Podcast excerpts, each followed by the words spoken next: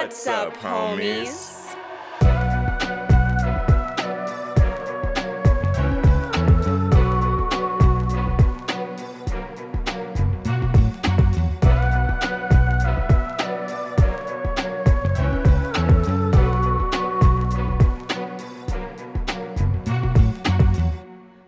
What's up, homies? I'm Erica.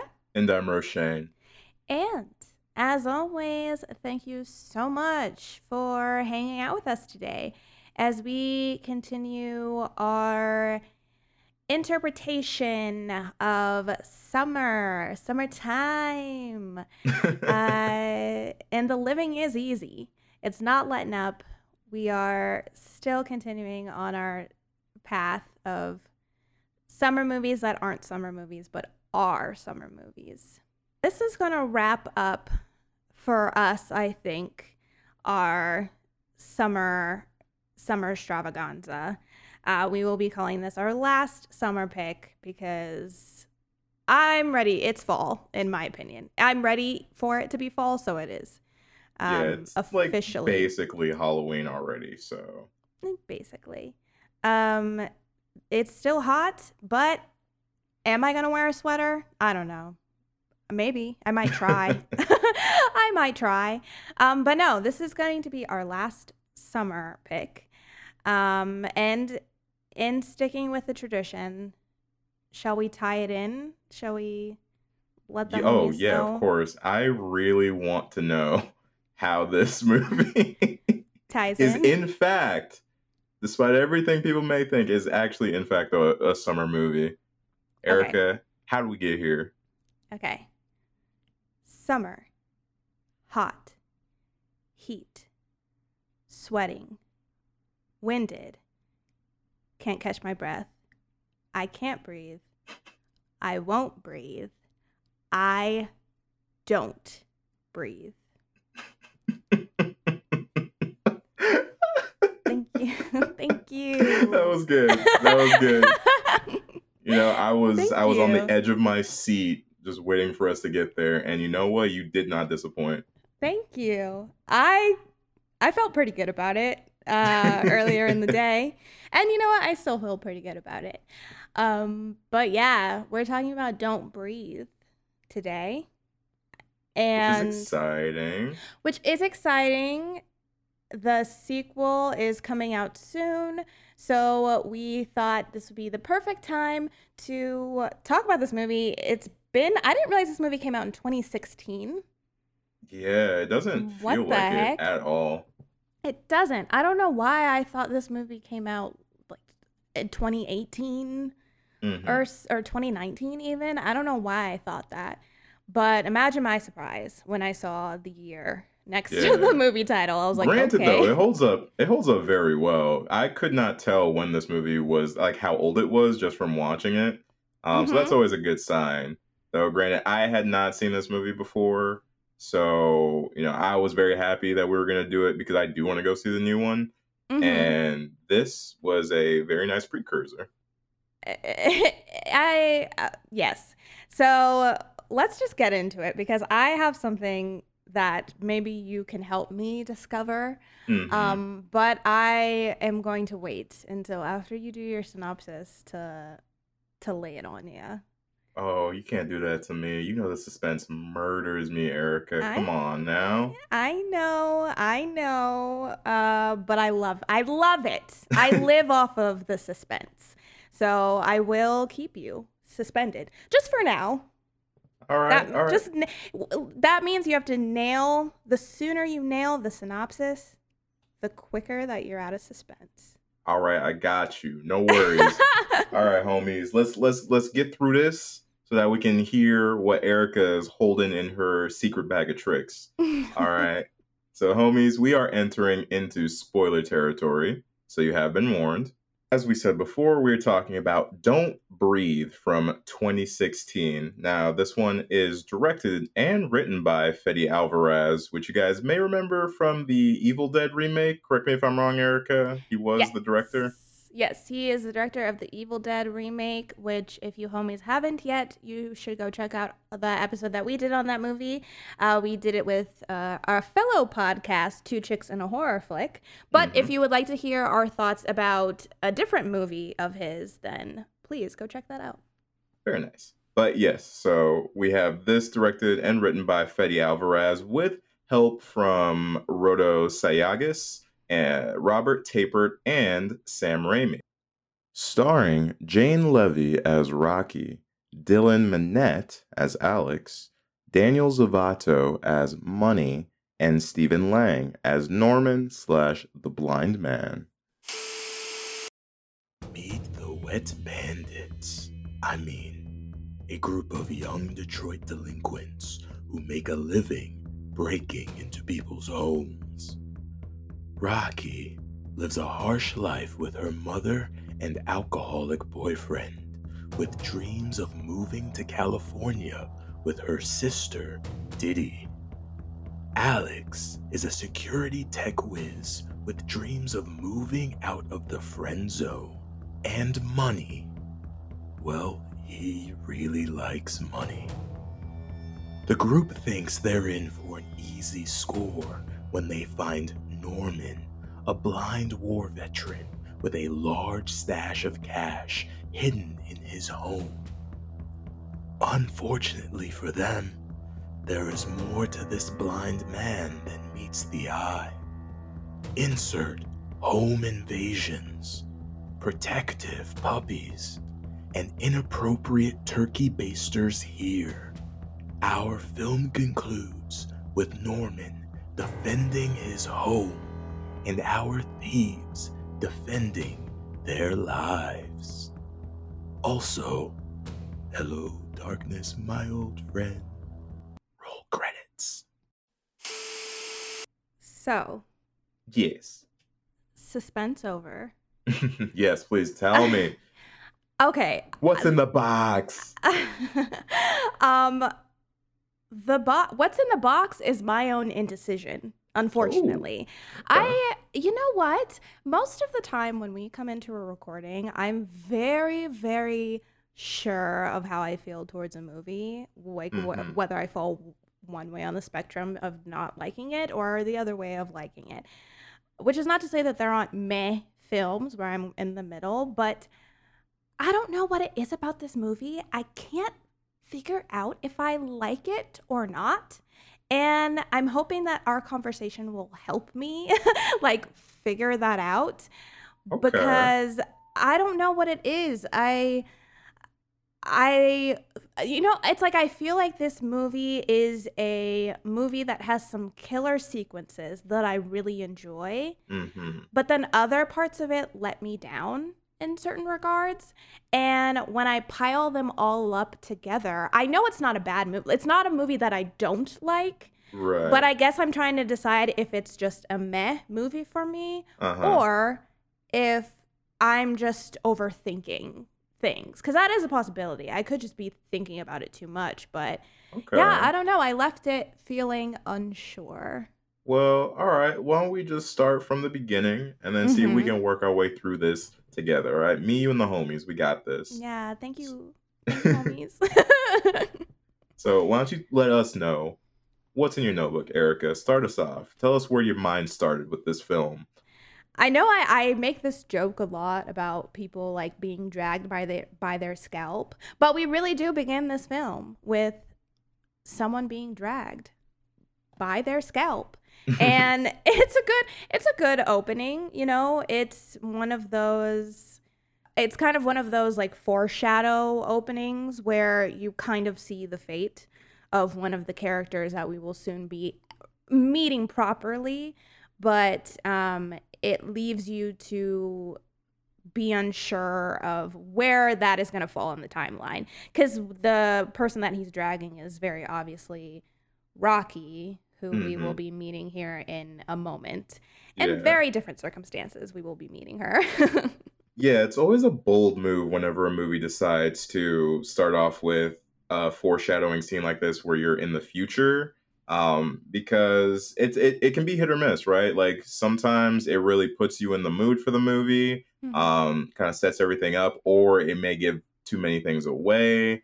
It's always kind of like a toss up in terms of I think how you end up feeling about it. I personally was half and half. Like I Right. enjoyed the way that it looked visually. I thought it was very cool.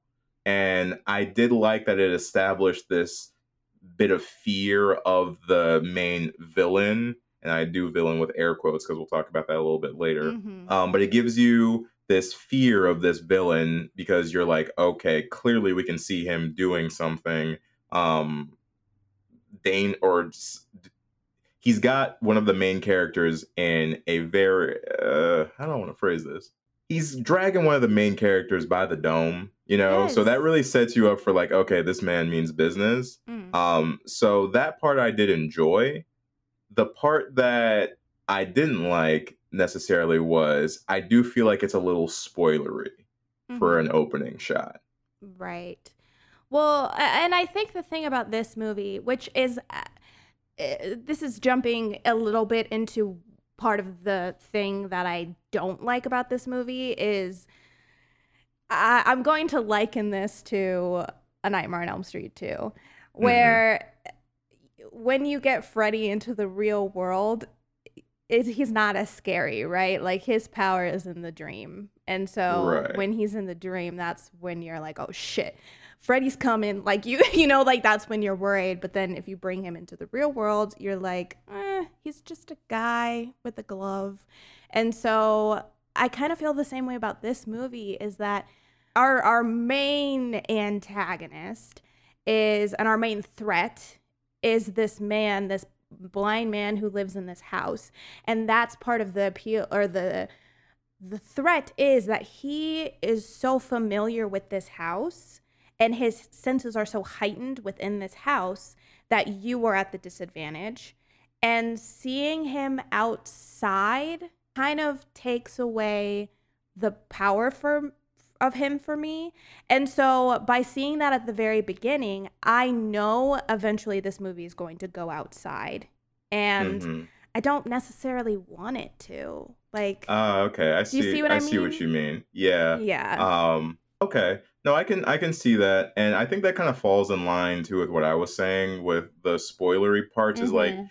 that that is now on your brain. You know for a fact that at some point the characters are going to leave this house. Where when you actually get into the house, the big question is, do they make it out of this house at all? right. And so it does kind of show its hand a little bit because you know at some point this whirlwind of whatever violence we're about to be introduced to is going to take itself out of the main house and into the real world. I think the devil's advocate to that is that our main antagonist, as we've been talking about him, is a very complex character where leads to one of the things I love about the movie is how complicated and morally ambiguous that character actually is Mhm. because he is a very threatening strong character but he's also very vulnerable too like we do get to see both sides of him throughout the course of this movie and i think that's one of the things that i did enjoy is that we had a villain with a lot of different layers that we slowly had to peel away throughout the course of the movie Yeah, well, I think that the thing about this movie is definitely that everybody in this movie is a gray character. There is Mhm. no good, there is no bad. There is still right and wrong. Don't get me wrong. Like when I say that, there is still what is right and what is wrong. But all of these characters fall on both sides of that spectrum in the sense of you can't really cheer for anybody in this Mhm. movie because the minute that you start cheering for someone, uh, you get slapped in the face so hard right and then you're sat there feeling just so offended because you're like i was root i was rooting for you we were all rooting for you You like were the how dare chosen you one. You- but You were supposed to stop the robbers, not join them. yeah yes like every single character in this is a bad person but uh, but you can't really clarify people in that way, right? That's what I was gonna say. It's like, can we really call them all bad people? You can. like they've they're done. all they've- people. They're humans. Like yeah, literally. they've all they all do bad shit for sure. They all do bad shit. Um, but I think that's where the that's where the conversation, the nuance comes from, right? Is because like, are they really bad? Because as you learn more and more about them, some of them are. some of them are yeah some of them are uh, but as you learn more and more about them like it makes you kind of question yourself a little bit more too um, yeah, and it's one of those things where that is one of the strengths of this movie is that there are specific characters in this who do fall a little bit more on the um protagonist side or fall a little bit more on the more innocent side and there are certain characters that fall a little bit more into the okay yeah you're the villain Yeah. side but all of them have mixes of both because if you take a look at Alex I think if you were to look at this through a movie lens, Alex is definitely set up as our hero, right? He's the most moral, he's the most he seems the most conflicted by the situation that's going on. And when you put him up against the other characters, he definitely is the the one that you could see being fit into that. Okay, yeah, he's who we're meant to root for mhm. role. But I mean, Alex is still a character that is grown enough to make their own decisions and is choosing to rob people and Mhm. choosing to be a thief. And it's like one big d&d alignment chart like Yeah. masterclass it's like where where would i fit these characters uh, yeah Mhm. alex maybe law eh, neutral good you know uh, Yeah. yeah, definitely. Because I, so if you look at our group, our main group, right away you get a sense of kind of their their what their deal is when you first meet them because we meet them in the middle of them breaking into a house yeah and you can see so Rocky is from my perspective a person who seems very envious of the people that get to live the rich cushy life and the people that you know get to have that freedom that comes with money she wants that life for herself and she is striving for that because she does not have anything like that Mhm. and then you have money who just likes the thrill of it and thinks this shit is fun and likes what he can get from it, but also likes fucking with people because he is having a ball destroying this person's house, did even though that's pee not. on the on the fucking he floor peed. He did. And you know what? I'm glad it was pee. Because at first I said, I know this man is not jerking off in the dining room. oh my God. But he wasn't. It was just pee, which is still just like, don't disrespect me like that. yeah it's still my shit but don't pee on my house that's Yeah. don't mark your territory bitch it's my Yeah. territory get out of here No, yeah. So he just loves the thrill of it. And then you have Alex, who this definitely seems like a job to him. Like he's the most um methodical. He's very much about working within the lines. Like he's, you know, he is like, if we do this X, Y, and Z, this is the safest way of doing this. This is the best way of doing it. We get in, we get out hmm call it a day. And so you get these different sides of them, but all together they are this band of this band of thieves who are getting a little bit too big for their britches. Like you can tell that they are starting, particularly with Rocky and Money, they're starting to feel like they can get away with much more than they're capable of because don't get it twisted they are not professionals Mm-mm. like they are not professionals but they're starting to think that they can just get away with jobs that they're not totally qualified for and like like they didn't put as much thought into as they should have. Yeah, there's a lot of which uh, one thing I liked during the original heist was we very quickly, like you said, got a little taste of everybody's style, who they are, just based on how they went through. And it was very interesting. I caught one of the first things that like Alex had said was like keep it under 10k, which we Mhm. find out that means later that if they keep it under that amount, that if they got caught, it wouldn't. It would be like a different. It would fall under a d- different legal bracket, which is you know little Mm. shit like that is what shows you the different nuance in the characters. That's where we get all these like little trinkets of their personality from. And I think one of the biggest um, consensuses about this movie and what it is is it's a it's a reverse home invasion movie in a way where we get established these characters who are the who are the robbers. They're they're a quirky group of delinquents, um, and then they, like you said, take on a new job that is much higher above their pay grade. And even Alex is having reservations about it because he's like, "Yo, that's a that's a lot of money, and we don't do money." Was I think his phrasing Right. where like they don't want to have a paper trail because they basically they steal people's shit they sell it to a third man who then pays them for the stuff that they steal but for money and rocky that money that they're getting is being undercut and it's not enough for them anymore so Mhm. then they get this job which leads us into the movie um, which is stealing actual money from an old war veteran whose daughter was killed and then he got a settlement essentially Right. Yeah. They, this to them, this is like, oh, it's my last job and then I'm retiring. You Mhm. know? it's, always, it's always the one it's always Yeah. the one it's always their last job which i think is just honestly r- good writing is like if you're gonna jump in onto a heist movie let it be the last heist you know? Yeah, it has to have some stakes because it, it helps you understand why they want to do it, particularly for Rocky.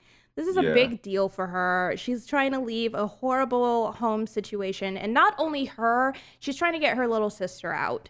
And so this house, she looks at this house and she just sees like a giant plane ticket that says uh, Mhm. one fucking way to California. And she's like, yeah, we're breaking into that house.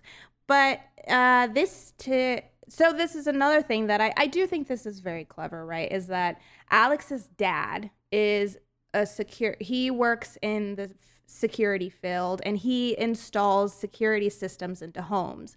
So they only ever rob houses that have that security system because Alex has the keys. And for those houses that or he steals the keys from his dad but he has the keys for those houses and he knows how to disarm the alarms quickly. So mm-hmm. that's the pool of this house. So that aspect you're like okay i get that. You know this probably does seem like a safe bet for them. But they know nothing about this guy besides the fact that he's ex-military which already means he has training Mhm. and that he's probably very alert to shit happening in his home like you know and because they decide they have to rob the house while he's home because Yeah. he's a recluse and money just thinks oh that's cool like everything's gonna be fine and dandy Yeah, because I think like they, like you said, they're getting bold at this point. I feel like Yeah. for them, they heard like war vet, and they didn't think to themselves like, "Oh, this person's got military training or stuff like that." Like, I, don't, I think they more so they register the fact that he's probably old as fuck. So like, even if things go wrong, like it's an old dude, like what's he really gonna do? And they find out from spying on him for a couple days that he's fucking blind as well. So like, a blind old dude, this is this is easy money. You know? Yeah. Uh, yeah. And I mean, money, like, money did bring a gun because he even says, like, I'm not to go into ex military's home without a way True. to defend myself. True. So I think he put a little bit of thought into it, but he fails to mention that to anybody else Mhm. but in the group. But so they get to the house and then everything goes wrong immediately because money this is where his cockiness really gets the best of him in more ways than one. First of all, Money knows that Alex has a crush on Rocky. And Mhm. he's again I didn't even realize that they were Money and Rocky were dating until yeah, he said I had it. no idea until that happened. I was like, oh, okay. And he said, That's my bitch. I said, Who? Who Who is? Where? so I didn't even know that they were dating. Um, and so he has this weird, like, this weird thing with Alex where he always is trying to outman him and always make him feel less than. And then he also, yeah, thinks that he is indestructible because he gets in there, he turn he's flipping all the lights on. He's like, Mhm. this is not, and then they get into the house and they have to take their shoes off. Why did they take their shoes off and leave them inside the house like they were coming over for a late supper uh, to their friend's house? Yeah, they were there were a lot of mistakes made throughout the course of this robbery from the get. And granted, yeah, they've done this a couple of times, but based on the way they were doing this, I'd be like, how many? I need these a motherfuckers, list. like you said, flipping on the lights, they're they're already talking before they've knocked the dude out. It's like They're talking. Well, and then Rocky breaks glass to get into the house. Yeah, that was that was my that was my first thing that I wrote down um in regards to that. I was like, yo, Rocky, that was not a smart idea. Like in terms of trying to enter the house quietly, you have fully alerted I mean, yeah, it's one dude, but he's fully he's got to be fully aware that you're in there. Like, you broke glass. You, You- got lucky that he wasn't just waiting there when your Yeah. ass slid through that window. You're lucky he wasn't taking a little late night tinkle because I'm pretty sure that was the bathroom. but yeah, she breaks the glass to get in. Um, but there there are some cool tracking shots uh in this first sequence when they're first getting into Oh, the yeah. house they do uh, there's a very cool shot that kind of is following them each of them because each of them kind of goes a different path they're all checking out the house and there's a cool tracking shot that follows each of them and then kind of goes up through the house goes into his bedroom and goes underneath the bed so we see that there's a gun there. Like it's kind of Mhm. almost just planting little future things that are going to come up in the future. This is when we get the seeds planted. Because as we're following through the house we see different places that they end up hiding later different weapons that they end up using later which i really enjoyed. There are some there are some shooting like some shots in this movie that i wasn't a huge fan of and the biggest one that strikes in my mind is there's a lot of close-ups in this movie, like zoom close ups to people's faces that were odd to me. But Interesting. these tracking moments, I I do really enjoy these like broader moments where it's working with the sets Mhm. and working to build the tension. I love those. Okay, interesting. I didn't really pick up on any of the close-ups myself, to be honest. Mhm. Um, but in regards to the cinematography and all that stuff, uh, I, I I was definitely a fan of the POV that we got to take with the camera. Um, Mhm. At first, I was a little off put because I wasn't sure exactly what we were doing with it. Because a lot of times the camera POV will be, it'll specifically be something, right? Like either you're supposed to be a fly on the wall, you're supposed to be another character that's there, et cetera, et cetera. And in this one, it kind of felt like we were an invisible fourth robber who Yeah. was just kind of seeing everything. Like we kind of had that God's view of stuff. Um, and I like that because it, it it it didn't hold on that the entire movie. Like it definitely strayed away from that POV in different moments. But I like that that was for me the through line for the camera POV was we were Yeah. seeing the things happen from the perspective of somebody who might also be there. Um, I thought that was a very engaging way of pulling us into the story, and I thought it did lead for some really cool shots. Like you said, I loved I loved all the tracking shots and stuff when we established basically our horror funhouse. Like this very first shot, right, where we really get to see Norman, where he wakes up, wakes Oh, up, but he's that- not really quite. That shot was terrifying to me. That He- shot is great. They have some great reveals in this movie that that play up into the jump scare. It's they're jump scares, but they're not the normal kind because there's not really any sound cues with them. Because very much similarly to the way these characters have to watch how loud they are, um, the house you would expect to be fairly quiet. So when the jump scares come from him popping up out of nowhere and you're almost yeah like almost an extra robber in the house turning and seeing him there and being like oh shit but not being able to make a noise or have any kind of release from that you have to internalize that because otherwise you did. And they yeah, and they're good too. They're good. Like n- normally I'm really good about picking out jump scares before they happen, but they caught me with several in this movie. There were several times where I went, "Oh my god, he's right there." Yeah, eh, eh, the first one that the one that honestly got me the the most was the the dog. The one earlier when the dog jumped on the window. hmm That one did get me. I'm not gonna lie. I won't lie to you. It did. Um, tell the truth. But tell the the truth. thing is, like with along with them writing and shooting it very well, it's also just Stephen Lang's his energy, like mhm. within this movie, and just like the energy that he brought to the character. It's such an interesting combination of fragile, like because we do we do get a little bit of like the fragile old man before shit hits the fan. Like we just see him kind of you know walking around with his dog. Even that it's a small moment when uh, Money is sneaking into his room and he like kind of turns over to turn the TV off because he left it on, which was on on his daughter's like birthday or whatever, which yeah. was like was a good touch. Was, you know, the little things that we do enjoy. Um, but even just watching him navigate that, like him, like he was struggling to even just kind of like turn around. You know, like he had just old man mannerisms to him, where you're like, you already know going into this movie that this guy is dangerous. But until he's actually dangerous, he doesn't play it like that at all. He just Mhm. seems like an old man.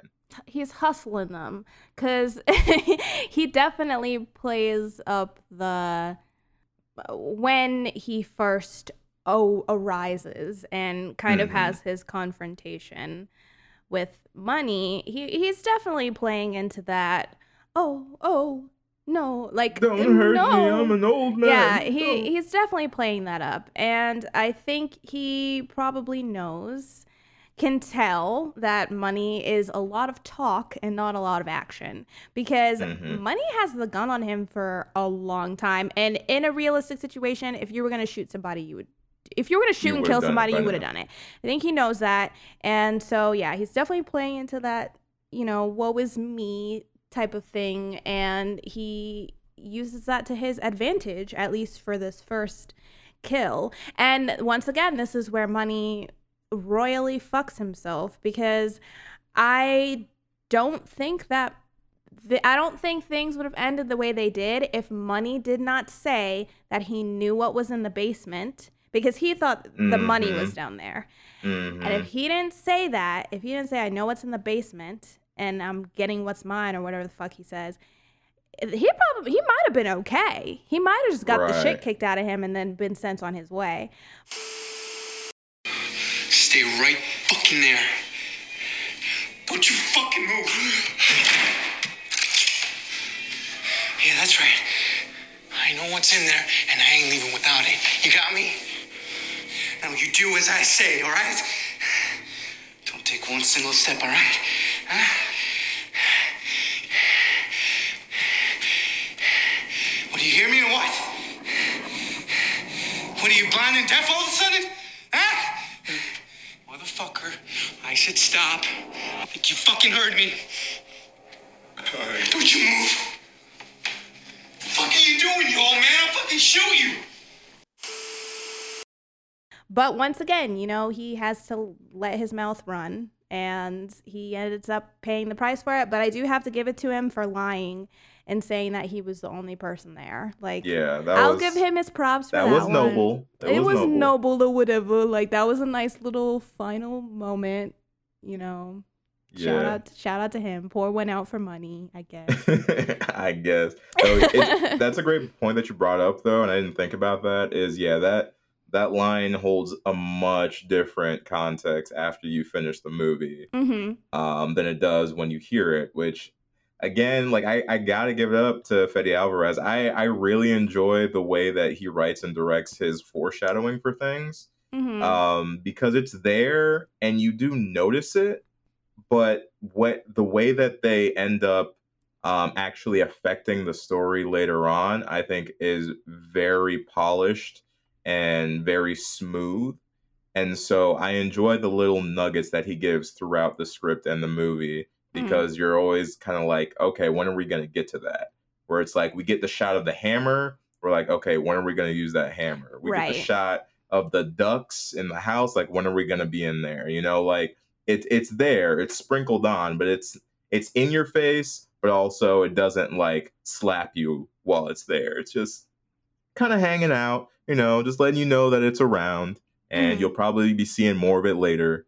Um, I like that approach. I like that approach to foreshadowing. Yeah, yeah, no, I, I definitely like that as well. And there are some great moments of things that happen where you say, okay, now I know that this is why they're not able to get out. Like I, I will say, when you confine yourself to a house, you or a central location, you do have to think cleverly to say, okay, where do I go from here? How do I utilize my space? And how do I make it make sense that these characters are stuck here? hmm And for the majority of this, this movie, I, I will say that that worked for me.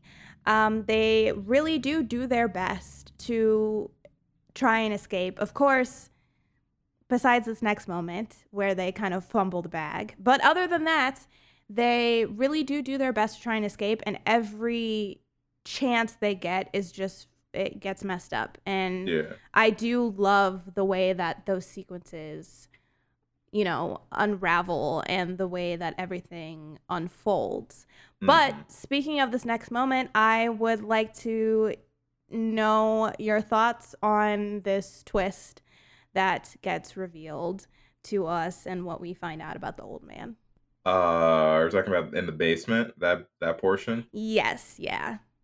So, I from the get, I was not expecting that at all. Mhm. You know, when they when they went down to that basement and then we saw homegirl like chained up down there, I was like, oh, this turned very quickly. I think that wh- what, what did I write down? I said, um, as I just wrote that that took a turn, um, because I was like, I did not see that coming at all. Mhm. And then as we learned more and more about who she was and why she was down there, I liked it. I liked the plot device. It gave us another reason why the characters didn't immediately get out of there when they could have. Um, they had to stop. And then it also, again, muddies our moral line that we're teetering throughout this entire movie because they've they've robbed this man. Um, Alex is now returned inside because he'd actually left. Um, and so they're trying to escape. But despite the fact that they've technically won, they've gotten the money. They may have lost money, but they got better money. But they still stop to help this woman out. It just makes you. It makes the the robbers. It gives them redeemable qualities that you can follow, and I think that helps for the overall character development. And I think it also gave us a nice extra layer to uh, Norman as well because now he's officially no longer just the innocent old man who's being robbed by these people. Like he's got some shit going on. And now that we see that, I think it ups the fear factor a little bit because you're real now you're understanding what you're getting yourself into. Right. Because now it's like, okay, he's a bad guy.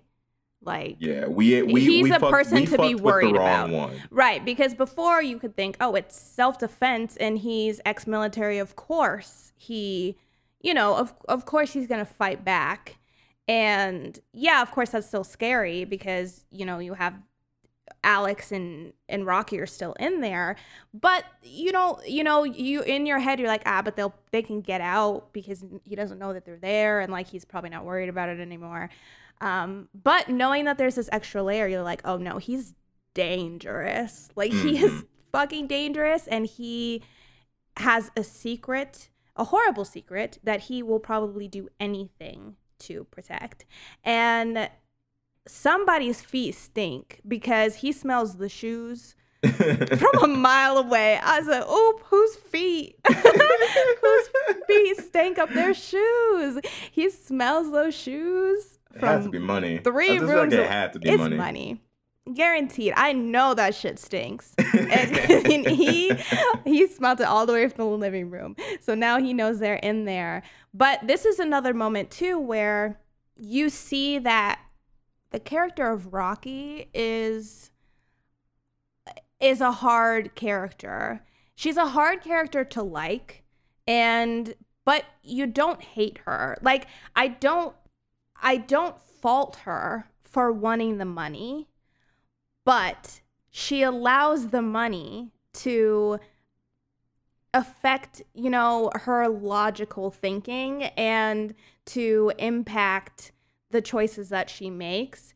And Yeah, I, I- feel like it's it's one of those things where it's frustrating Mhm. but I mean, it's meant to be that way. She's not. She like I. She's also meant to be a morally gray character. Right. And I hear you. And I hear where you're coming from because when she because she gets the code and then she steals the money regardless, right? And when that moment happened, I also was like, girl, you got bigger things to worry about right now. But sympathizing with the character a little bit, it's like you just watch your boyfriend get shot by this man. You've already lost somebody. You're already in here and you have the code to the safe. I gotta be honest, I get why she did it. Like I get why she grabbed the But money. all the money, dog, all of it, because like they I'm- find out that there's probably a million there, right? And and Mhm. he checks the safe after she steals from it, and that's another thing is he realizes all the money is gone. And Mhm. so because now she has all the money, they can't call she won't allow Alex to call the police because she Mhm. doesn't want to give the money away. And because it's like she goes back to her normal life though like and then she goes back to her normal life now with the guilt of money being dead as well right i think that we've got a character here who is past the point of no return in terms of like this job i think right Right. it's like she's just like yeah i'm gonna take all the fucking money like and and granted he probably would have noticed had she only taken a few things of it anyway because he seems to be the kind of character that is that laser focused on this house. Like he Mhm. knows every inch and corner of everything in this house. So he probably would have noticed regardless. But yeah, it does set them up yeah. for a fucked it situation. fucks them up. Yeah, because now she doesn't want the police involved. So now it's completely up to her and Alex to get out of the situation. Because Alex says, "Yo, let's go, and we'll get the police to come back and and get her out of here." and get her out. but yeah. she doesn't. She doesn't want the police to get involved at all. And I'm like, you know, I get you want that money, but girl, your life. Like, what about that life though? Yeah, like, yeah. do you want that? Because I don't. I don't know if you do. But um, this this sets up uh some great like this from this moment to this moment on. I do really enjoy all of these sequences of them getting caught up in these like cat and mouse games with Yeah. him.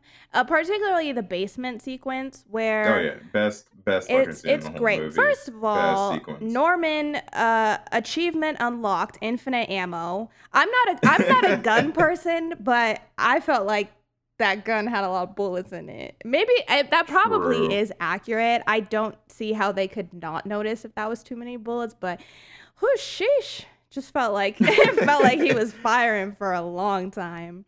Yes, he was, but damn it, like there are there are some attentions to detail where I would be hard pressed to think that they didn't think about how many bullets he I'm shot. sure, yeah, I'm sure it's accurate. I did really love the fact that he was still a blind man shooting a gun. You know what I mean? Mhm. Like he was ex-military, he was very clearly trained to handle weaponry and close quarters combat. We've seen all this, but I love the fact that he was a bad shot because he literally can't fucking see. He has a general idea of where people are due to his high senses, but the fact of the matter is, a lot of the times it's kind of like him shooting and trying to hit them right. um, which I, I I love that they did that because it would have been very distracting if he was not only supersonic hearing and smelling, but he was also fucking Hawkeye, yeah, like he's despite having eyes. You know, Yeah, because I'm glad they didn't make him Daredevil. Because they really could have gone down that path where he's like superhumanly good at all of his other senses to compensate. But I think they did it in a realistic way where like very yeah. this is this is his house. He Yeah. knows he knows the layout of his house. Of course, his hearing is going to be like pretty attuned and acute. So yeah, he he hears things and he's very aware of the direction that things are coming from and he's strong because of his training but he's not you know for the most part he you know you do have some instances where he pops up in the perfect place and it's like uh, it's just a horror thing. You can't get rid of that. But for the most part yeah when he's aiming he's aiming in the general direction. He gets lucky every once in a while or unlucky in the case of accidentally killing i think her name is cindy. But yeah he just kind of shoots where he hears the noise. And so then you have this scene where they're downstairs and rather than do night vision which wouldn't have really made sense they do kind of this like faded this faded quality to the camera so it's like Yeah. almost night vision but not so Yeah. the audience can see what's going on because he's turned the lights off to kind of put them on evil playing even playing field Him turning those lights off was the scariest fucking thing I've seen in a long time. Yeah Um, just because they built it up so well, so goddamn well. Because we've seen this this dude operate with, we've seen this guy operate being blind, but with people who have vision and still outsmarting them. The moment he hits those lights and it's like you're in my world now, bitch. Ah, fool! I I already was saying prayers for both these characters because they it's very clear it is pitch black down there. They can't fucking see. And the fact that they Mhm. were able to shoot that because homies shooting low light is already one of the hardest fucking things that you can do.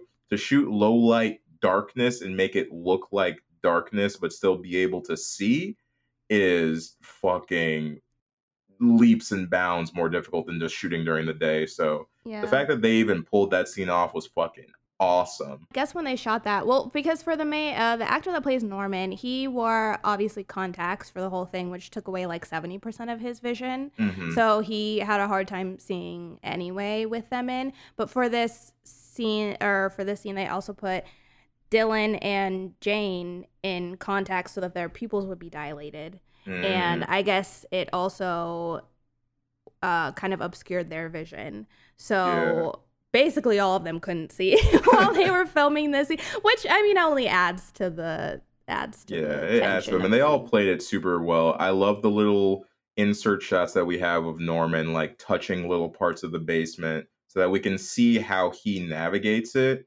Where we have we have Alex and Rocky are clearly they don't know where they're going, and they're just like grasping for straws, trying to get out. Where Norman very efficient in how he's traveling through the basement. He touches something, he knows where he is in the basement. He touches another thing, he knows exactly where he is in the basement it's watching the difference in how they navigate that is makes it so tense so Mhm. goddamn tense because you know he's gonna find them before they find him like you just know I love this whole scene. Honestly, if I was them, I would have just been like, "Yeah, I live here now." yeah Like I would have just had to find a corner or curled in there and I'd be like, "I just I have to live here now. I can't. This is it for me." Um, but they but they, they just merely adopted the dark he was you know born in it right i'm not gonna do the whole oh thing my gosh. Anyway.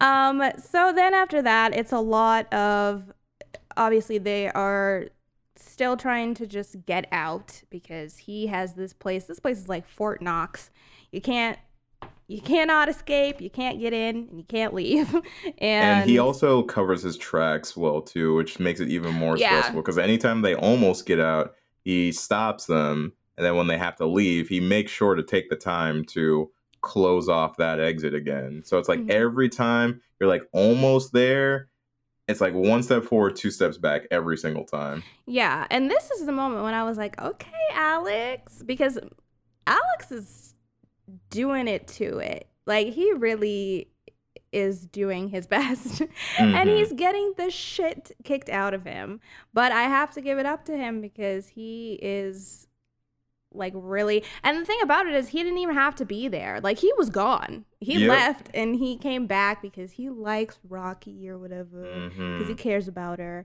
but yeah Too many, I'm gonna tell you, too many of these horror dudes just need to take a hint and perhaps find somebody else because they get pulled up into these situations where it's like, my man's. You also could have. I, I I commend you for going back, but you you had your whole life ahead of you. Yeah, like that's very sweet of you for going back. Ah, may, yeah, and it's hard to know because we don't know how long they've been friends. Like we don't really Mhm. know. I mean, you their, get the impression it's been a while. oh, a like- while, probably within the last couple of years, because it's they haven't been childhood friends because he doesn't know about her childhood.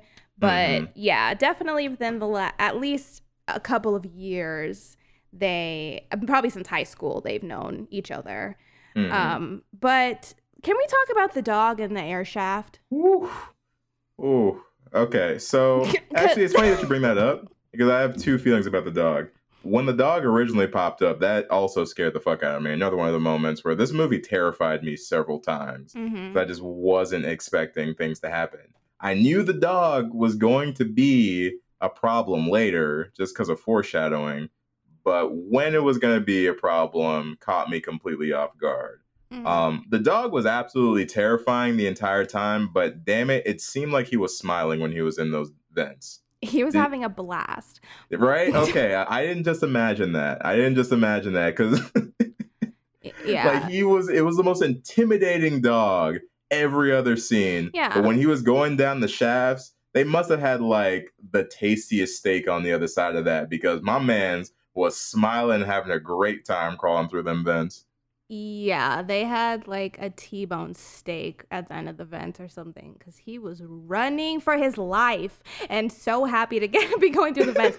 Every other time we see him, he's very Cujo, particularly like the car scenes when he's jumping up on the car. Like Mhm. that's the level of attack dog we're getting. Uh, Mhm. This gave me very much like the Sandlot, like you know the dog from there, and they're like, and how he c- can just Hercules, I think is the dog in that one, how he like Mhm. can f- just j- like run through all of these things happening and jump over high things and somehow be okay. Yeah. That's what this felt like. How did that dog, the way that he jumped from the table to the dresser into the air shaft, was a little too. It was a little bit too convenient for me for him to be Okay. in that air shaft. Okay, yes, I don't disagree with you, but here's the thing is because we got the shot of the smiley dog, we know that that dog did fit within that however small of a space it was. So it's like whether or not we believe that dog can do it is one thing. The dog did do it though. Allegedly. They got they got the shit on film. Allegedly. Alleg- allegedly. Maybe, They- maybe that might have been movie the- movie Maybe we gotta see the behind the scenes. Uh, Maybe I'm wrong about that. I don't know. see I the dog it was a very athletic dog. I just That's know that dog trainer was like here, here, and like pointing at the things, and then they cut, and all of a sudden the dog was in the air shaft. It's fine though. It's a cool little. I mean, it's it's it's silly, but I'm just glad that I'm just glad the dog had a good time. From what I can tell, I'm just glad he had a good time. Uh, But it, it's it's good that we had the dog though, because perhaps if we had just been with Norman the entire time, the we the uh the cat and mouse game could have potentially gotten a little stale over time. mhm. because by the time we do get to the dog, Norman's done a lot. You know, he's done a lot of his jump scares. He's he's done the popping up thing and all that. So we've already done all that stuff. Mhm. So we couldn't do it for the entire rest of the movie, I don't think. So having the dog be that extra layer of just pressure and like, you know, come on, we're just trying to leave. Mhm. I think was a good step by them and a good choice. Yeah, yeah, it's it's good, and I and I do love the moments of. I prefer the moments between Norman and Alex. I love their tug of war, Mhm. especially when Alex is finally outside, but is unconscious and is laying on cracking glass. Is Mhm. just a such a great scene. Yeah. And I love like I, that's another one of my favorite moments is when he is on the glass and then my head you're and you're thinking, "Oh my god, yes, wake up, roll off the glass, you're outside." And no. Nope. You, he, And nobody that's the thing. Every every time, it's like they get a little bit farther and a little bit closer to getting out, and then something happens. You're like, "Fuck, we're back in here again." Yeah, yeah. Norman, he was like, "I can't. You can't be happy. Not today." So but um, basically, it all comes down to we think that Alex gets killed, which is a cool fake out. I do like that reveal. Um, yeah, I, they got me on that one. I genuinely thought Alex was dead. I Mhm. really did. I really did. That's what I mean. My boy Alex, he can't lose until he does. but at first, at first he's killing them. Um, but we kind of get a little. So when we get more of Norman's backstory, like Norman is a creep and he's gross. Like he is the. Uh, to me, I still think he's the villain of this movie. Like, don't get me wrong. Sorry for your loss, but I still consider him the villain of this movie. I still think that it's nice. He's like Jigsaw, right? Like Mhm. through tragedy, he has become this this villain. And yeah, you can say, "Oh, well, X, Y, and Z led him here," but he's still here with a turkey baser full of semen, and I don't True. like that. True. It's so like it's so yeah, I, I hated all of that. but it was it was an interesting character choice too. Um, because at this point we finally get to hear him speak, which made him scarier. Yeah, his voice is not at all what I was expecting. His voice is not what you expect, and it is far, far more intimidating than I was ready for. I was like, oh my god, oh shit, I do not want to be caught by him. Please let me go. I I understand you. She killed your daughter and wanted her to pay. I understand that. I won't tell anyone. You understand nothing. Only a parent can know the bond between a father and his child. She should have gone to prison, but rich girls don't go to jail. None of this is gonna bring your daughter back.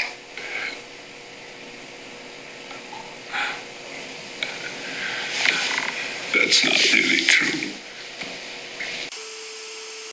but then he's like, you know, we get his backstory, like you said, and he's essentially like, so woman killed his daughter, so he captured said woman, um, impregnated her to give him a new kid, and then was planning on letting her go after she had the kid.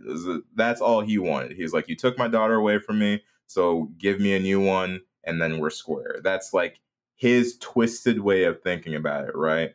Um, but Yuck. the fact that he was like very adamant about the fact that he's like, no, I'm not, I never forced myself on them or on her. Like, I'm not gonna do that, but you are gonna have my kid. It's like he's still doing a fucked up, terrible thing. yeah, But he's still, got this weird moral fucking line. in yeah there. for him yeah and it's exactly that it's like well i well i technically i didn't kill him like that jigsaw logic where he's Mhm. like well technically i didn't like no no no you, like you're, you're, you're warming up. make You're warming up the cum in the in the oven. Like in we the, see that shit in happening. the cup my guy the pubes are still in there Oh, it was too realistic. It was It's too realistic. real. yeah, I was like, you've gone too. You are, you gone too far. Like, this is too much. What happened to you? Didn't you didn't want to dating was out of the question. Like, you couldn't surrogacy. None of this was appealing to you. So yeah, he is first. Like, he is the villain, but it's one of those things where, um, now he's trying to do this to um Rocky, right? Like he's trying to to impregnate Rocky and she's she has now he's like, "Well, you have to atone for what you did." And I'm like, "You shot her." Uh, whatever. But like like you were the one who pulled the trigger though. Um so he's trying to do it to Rocky who at this point in time also has she doesn't know if Alex is alive or not. But Mm-mm. he comes back. Alex, you know, saves Rocky. He beats Norman up, and they cha- like they what are those called? handcuff. Handcuff. I was gonna, I wanted to call them chainsaws. They handcuff him to his little captive area, and Rocky sticks the semen, the turkey baster, in his mouth. Yeah, that part. Um, it was.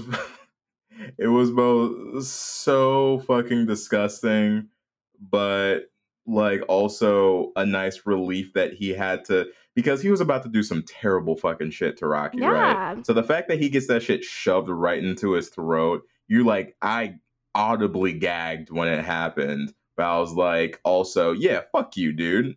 Yeah, like fuck you. Like An yeah. actual taste of your own medicine, which in this case is your semen. So yeah, fucking bottoms up, you dick. so then, oh, and so also I wanted to say, uh, the the sequences where he's fighting with people. So when he got into the fight with Rocky earlier, and then when she wakes up, the makeup that they did on her so good. So fucking good. It's, um, it looks amazing. The bruising on her face, the like attention to detail on that was so good. detail. I yeah, because there's nothing worse than when someone gets hurt in a movie and they don't look like they're hurt. A And little she, ketchup on their chin. Mm, yeah, it's like, oops, I got a cut. Like, what about all those 15 punches you received? You know? Mhm. But she looks like she has been punched in the face. And, and then she has like the marks on her neck where he was choking her. Oh, I gotta give it to him. so yeah, I just wanted to say that because I did really like the makeup looks uh, looks great on her here. But this is where this is where I get frustrated. Mhm. Because- I, I I I understand. I do understand, but keep going. we've had some great sequences leading up, right? Like I've been in it since they got to the house and all this stuff. I've been loving it. Alex is back, cool, whatever. So something's got to give. I mean, Alex gets killed like 2 seconds later, Mhm. which okay, whatever. Like you they brought him back to save Rocky and then he dies. Cool, that's fine. But this is where I get frustrated. Like, of course he was gonna get free. Of course he didn't mean it when. Oh, and this is one other thing I forgot to mention that I do appreciate this aspect of it is this is another moral conundrum that Alex presents Rocky with, because now that Rocky has was about to be assaulted by this guy, and she knows what the other girl went through, and she knows what this guy is capable of. She wants to put him in jail. But Alex says if you put him in jail, you got to give them then the money, we can't keep the money. But the guy says, "Oh, well, just take the money and leave and don't tell anybody about what happened." Mhm. And so that's something that she has to decide for herself and she decides she wants to take the money. Yeah. Which again, going back to what we were saying before, best idea, who's to say? But do I understand why she feels that way? I do. yeah, yeah, it's her choice to make. That's the thing about it, right? Is of I can say, "Oh, I would never make that decision," but that's me. Like I'm not Rocky. I'm not Yeah. in I didn't live the life that we learned that Rocky lived. So, it's not my right to say what she should have done. And that just like Alex, like Alex wasn't the one strung up there about to have that happen to him, so he gives Rocky the choice. He's Mhm. like, it's it's really up to you. Like I'll Yeah. stand by you, which is such a nice thing. And I'm and I'm like, Alex, you're the best. I hate that you have to die, but yeah, I really, I really you had to die. to see him die. Like It's even the first time when he died, I was like, oh man, I actually really liked Alex. hmm, And then he dies again. You're like, oh fuck, I, I did really like Alex, it's despite the fact that he does rob people for a living. He um, does, but it's for love. But it's for love. Um, hi, Erica, popping in for a little musical moment shout out. Um, so the actor that plays Alex in this movie, Dylan Minnette, is in this band called The Wallows, and their song, they have the song called "Are You Bored Yet?" Certified banger. It's it hits in the way I need it to hit. And I just wanted to shout that out because maybe some of you homies would also like that song. And yeah, just thought worth a check out. So check out the Wallows um, if you would like to further support uh, Sweet Baby Alex. Okay. Also, real quick with the with the decision to, I don't know about you, but I've also never held a million dollars in my hands, and I got to assume that that has some effect on your psyche and your decision making. Um, to have that quantity of money in your in your possession. Not to say uh, this isn't me on record being like I would do anything for a million dollars. I'm just saying that I know my thinking would not be normal if there were a million dollars in my hand. I, I Let me- will openly admit that. Let me tell you something. If we ever break into somebody's house and we find out that the owner of that home is basically Rambo, um, I'm not coming back for you. I'm leaving. I'm doing what Alex couldn't. I'm leaving. I'm getting out of the state probably, and I'm Mhm. calling the police. I'll call the police for you, but You know It's what? up to I- you. I understand. I understand. Again, I don't know the choice I would make. I just know that my decision making would be slightly different in the position that uh, Rocky was in. But right, right. Um, but yeah, so this is where I get kind of bummed because hmm We're out of the I- house I- now. we're out of the house, but also I'm kind of over it. Like Yeah. I when he popped back up, I was like, for fuck's sake. Like really he kept he he's there already and okay, Alex is dead, that's fine, but yeah, I'm over it. And then he, he follows her out on the street, and we have this whole chase with the dog. Mhm. And then we get these callbacks, which didn't did nothing for me. I really the callbacks were killing me because first we have this callback to the trunk Mhm. where she says, you know, oh, my mom used to lock me in the trunk, and uh, she has this moment where she like re- remembers that and locks the dog in the trunk. And then we have this other callback with the ladybug Mhm. and it's just too much for me like and and yeah the dog's like chasing her down the street and she beats the dog and then oh, and then he's there he's Mhm. he's there he runs up on her real fast then he drags her back into the house Because he's Batman, you know? yeah see this is when he starts to become a little a little like invincible for and this is when he's like i have a particular set of skills Liam Neeson. and i'm like eh. so yeah then he drags her back to the house and then she then she fights back again and then we have this moment where you think that he's gonna shoot her and then he does you know it's like okay uh, uh, like it's too much we need to wrap this up i've seen this in this movie already better it was done better earlier and now it's taking too long was how i felt I yeah, I hear you, and I kind of had a feeling like as we are getting to this portion that this would be one that um would aid in the confusion about this film, and I I I feel like I agree with you where they may have been better off just never leaving the house. Um, because even the clim the climax that we get with her using the security system to disorient him and fighting back, she very well could have just done that after Alex died and then just Mhm. grabbed the remote and we could have just skipped all of the dog chase sequence and just cut all of that stuff out. I think had we done that, it may have kept things more contained. Um, but you know, that's again where you run that risk of that first shot is like we need to have that shot make sense now that we've got that in the beginning of the movie, right? So she does have to leave the house because of that. And it's like one of those things where even though it is fun in the beginning because it kind of establishes the world and the vibe that you're going to get later on it actually kind of bogged it down because that's a portion of the movie that i think was a little unnecessary a little gratuitous um because we'd already kind of done everything that we needed to do. I i i, I do feel like we should have stayed in the house for the entire length of the conflict. Yeah, and and I don't know, you know, there's a couple different ways that I'm sure they could have remedied that, because it's one of those things in horror movies too that is a tr- kind of a trope at this point where oh you've you've you've escaped and then it's like nope no you haven't right? Like Mhm. that gotcha moment. And at this point in time it's hard to do well and i do it's hard for me because i do love like the very very end of this movie i really i like and i Mhm. appreciate yeah um because it continues that whole moral like battle uh, theme that they've had going on. And I do love that. And I get that they were trying to get there.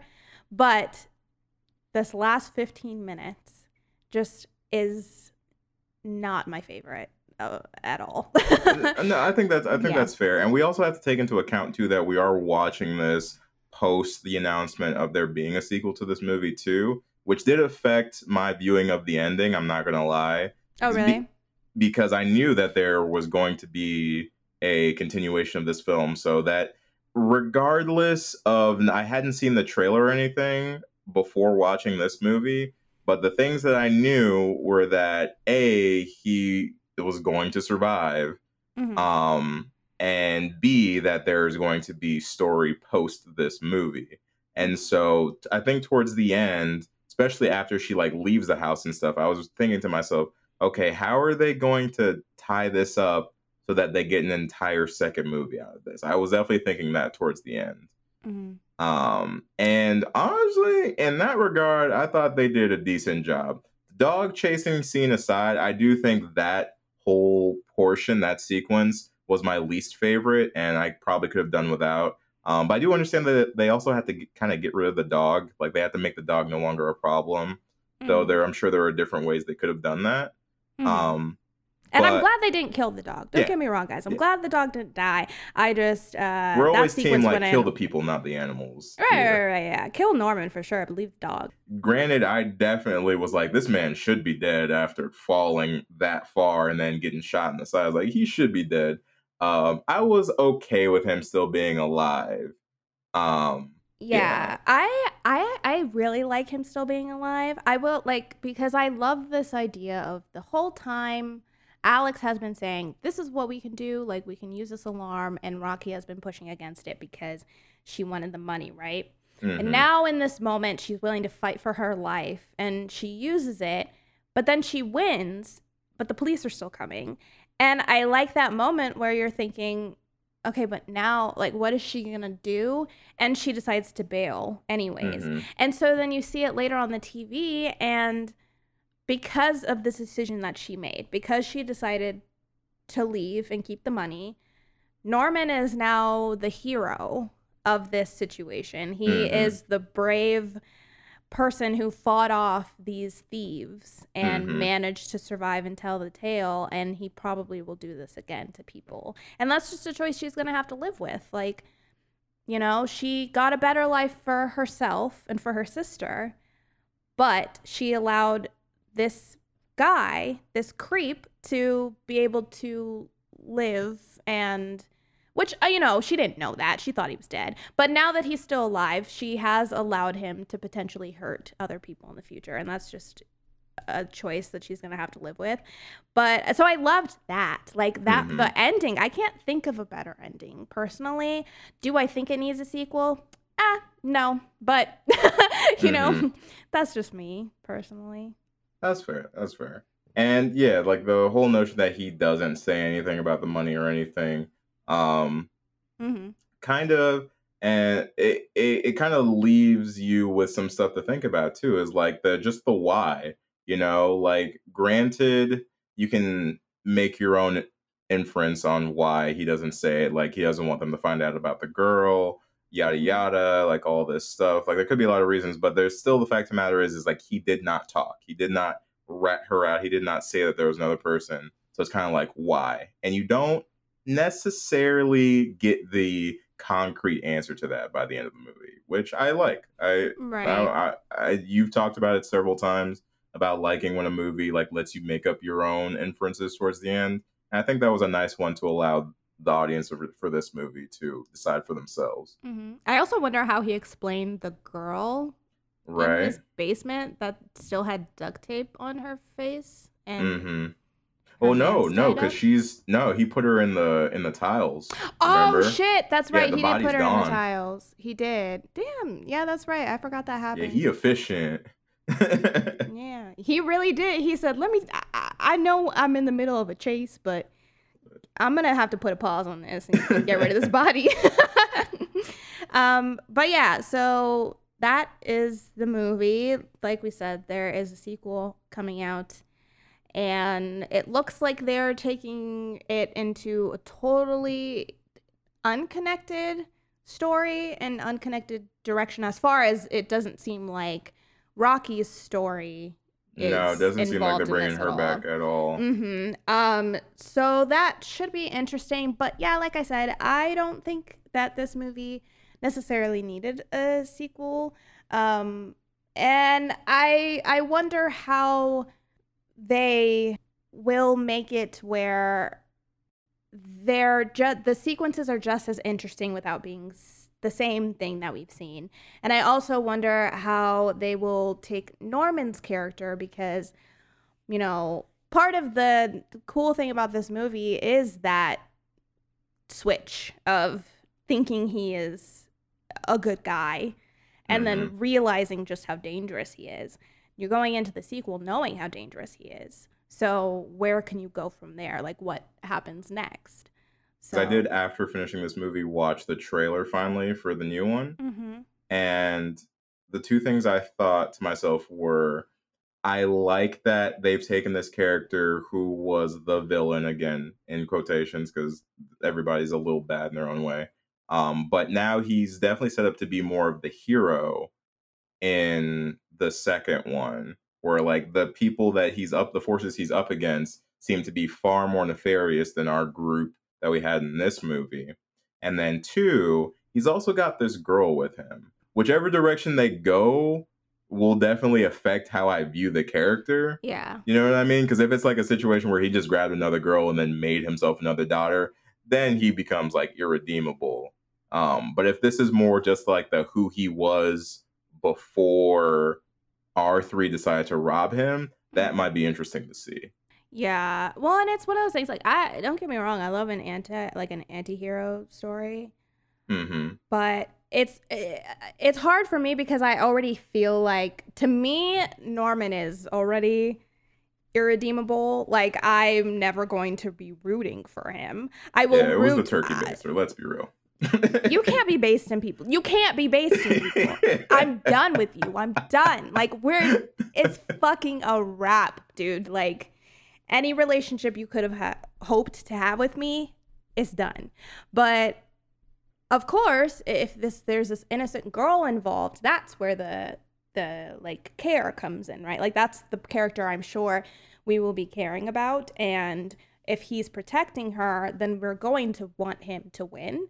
So I'm interested to see who these people are that are trying to come in and, you know, fight with him because we know it's all about her. We just don't know Mhm. why. And Yeah. so that that's the thing that I'm interested in seeing. But Yeah. So we'll see. It could be. Um, And also, after A Quiet Place 2, my perception of sequels has changed a little bit. Normally, I'm always like, oh, fuck, you're making a sequel out of a quote unquote good movie. I'm scared, but Quiet Place 2 kind of changed my, uh, it changed me. Changed I'm me. a a changed a man. I'm a different little bit man now. more optimistic going into Mhm. sequels these days. it was speaking, and so that comes out August 13th is when Mhm. that will be coming out. So that's this week. Yes, it is. Yeah, might have to might have to discuss that one in the future if you guys would like us to. But we gotta rate this. We gotta rate this bad boy, and Yeah. I feel like we should should we rate it out of turkey basters. I was going to say, I don't think we have a choice. I think that's the only thing we Ugh, can rate this unfortunately, we don't have a choice. um, but I will request for you to go first because honestly, I'm still trying to work out my rating. That's cool. That's cool. Um I think for me, I would actually rate this one four point you know, I say honestly four and a half turkey basters. Wow. Like four turkey basters and a half full one. Oh Just for that mental God, imagery. uh, yuck. um I really I really like this movie a lot. Uh I was I like the twist on the typical uh home invasion story. I do think it was a it was a nice refreshing take on that uh specific uh situation. I thought all the characters, maybe minus money, maybe we could have used a little bit more character development with him. But I think all the all the characters had so many different layers that you had to digest and like make your own moral decisions about throughout the film that kept me very captivated. Um, it was shot really well. Stephen Lang did a fantastic job as the blind man. It, it goes without saying that performance was spectacular. Um, but so was so was the performance of Rocky and Alex. They both did a really good job, and they kept me on the edge of my seat the whole time. So yeah, I I really enjoyed this one. I'll give it a four and a half turkey basers, and I'm excited for the sequel. Quite frankly, Nice. Alrighty, homies. Um, this might change in the future after I sit on this a little bit, but at the moment, I think I'm gonna give this a 3.5 turkey basters. okay, okay, I yeah, it's just so weird. Like I I think what it is is for me this movie is a meh beginning, hmm a very strong middle, and then Mhm. a letdown end section for me. Okay. And there's so many peaks and valleys in this movie for me. And so I'm having a hard time rating it higher because I don't know if I will rewatch this movie just cuz in the future. Um, Right. because I like it, but I don't like it enough where I feel like I would just sit down and watch it just like for fun. Um, but I will say the scares and the tension that they are able to achieve in this movie, I think is fantastic. It has some awesome chase sequences, which is something to be there's something to be said about being able to effectively have some like great chase sequences in a house because it's a house. Like there's only so much you can do. But I really feel like they utilized the space. I feel like they really made sense of why these characters would have to go in certain directions and why they would have to do certain things. And I do like the way that the everything once we know the secret and them trying to escape i love all of the way that that unfolds um so yeah i i have to give it its props for that but yeah 3 point 3.5 turkey bases is what is what my heart is telling me yeah, go but go with your heart. Like honestly, it. I think had it not been for the sequence that we talked about with the going outside and the dog sequence, I probably would have rated like close to a five myself. mhm. Um, but that part did uh, take away from it a little Mhm. bit, and then hearing you say it took you out as well was like, okay, okay, I wasn't the only one thinking that. Yeah. So yeah, that's where I'm at at the moment. Um, I did also want to recommend if any of you homies uh, like enjoyed this story and thought it was interesting and would be and would like to watch something similarly. Um, I will recommend two movies. I will recommend Wait Until Dark, which is a movie starring Audrey Hep. Audrey Hepburn, where she is a blind woman, and it's kind of like the opposite of this movie. Is there are people breaking into her house and she is like she you know she is just a regular g- woman. So she by no means is she able to fight back against them in the way that this guy is. And also she's like she's not a bad person or anything. It's just people breaking into her house and she's blind and it's a really great movie and then also i'll recommend the collector because if you want to watch another movie about a person breaking into a house and everything going terribly wrong i don't know i just think the collector is a fun movie Yeah, it's Um, a super yeah. fun one. I think you actually recommended me that back in college. Mhm. That's when I started watching that uh, series. I was like, oh, these are good. yeah Um, so I, I yeah, like definitely take take Erica up on that one. If you haven't seen The Collector, that's a that's a dope fucking movie. Um, but yeah, other than that, that is going to round us up for not only Don't Breathe, but also for our summer summer Extravaganza. extravaganza. Um, so we'll we'll probably be moving into some more fall movies um after this. Possibly, because we've got, and then also, of course, we've got some very exciting movies coming out fairly soon that we are very excited to talk about. But if you guys have any requests or recommendations um, that you would like us to take a look at in the future, please reach out to us through our social media. We are Homies of Horror on everything. Or if you prefer, you can always email us. You can also email us business inquiries. Uh, we are homies of horror at gmail.com. Also, let us know if you would like us to talk about Don't Breathe too, um, because if we have enough people who are interested, we would love to.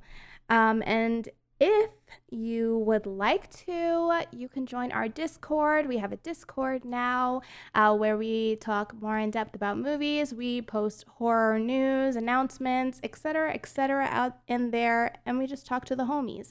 So if you'd like to join our Discord, our link for that is in our social media. Uh, we have a link to that, and we also links it, you to all of our different accounts. Uh, so you can find us through there.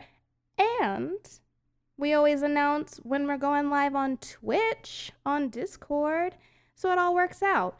Come hang out with us on Twitch. We stream every single Monday night. We do a homies a homies hangout where we play some spooky games and then we usually go more in depth about the movie that we talked about that week. So Mhm. please, if you haven't yet, come check us out on Twitch. Give us a follow if you'd like. Uh, we would love to see you guys there. And also a quick shout out to everybody who showed up for our 10K slash one year celebration this weekend. We appreciate everybody who stopped by, who said hello, who Mhm. watched movies with us. We had a great time, and it wouldn't have been the same without you, homies. So thank you guys Thank you again. guys so much. Uh, here's to more watch parties in the future, hopefully. And seriously, thanks for coming out. We had a blast. We hope you had a blast as well. Um, and but last, last but not least, if you guys are so inclined, we would love it if you would go onto Apple Podcasts and leave us a rating or a review. We always appreciate it. We love to hear from the homies about what you're thinking about the show. And also, the more reviews and ratings we get, the more future homies may stumble upon our podcast. So, if you have an Apple Podcast account and don't mind, we would love it if you would do that. But that's it for us. Uh, thank you guys again for hanging out. We hope you have a great rest of your week, and we'll see you next Monday. Catch you later, homies. Um, bye.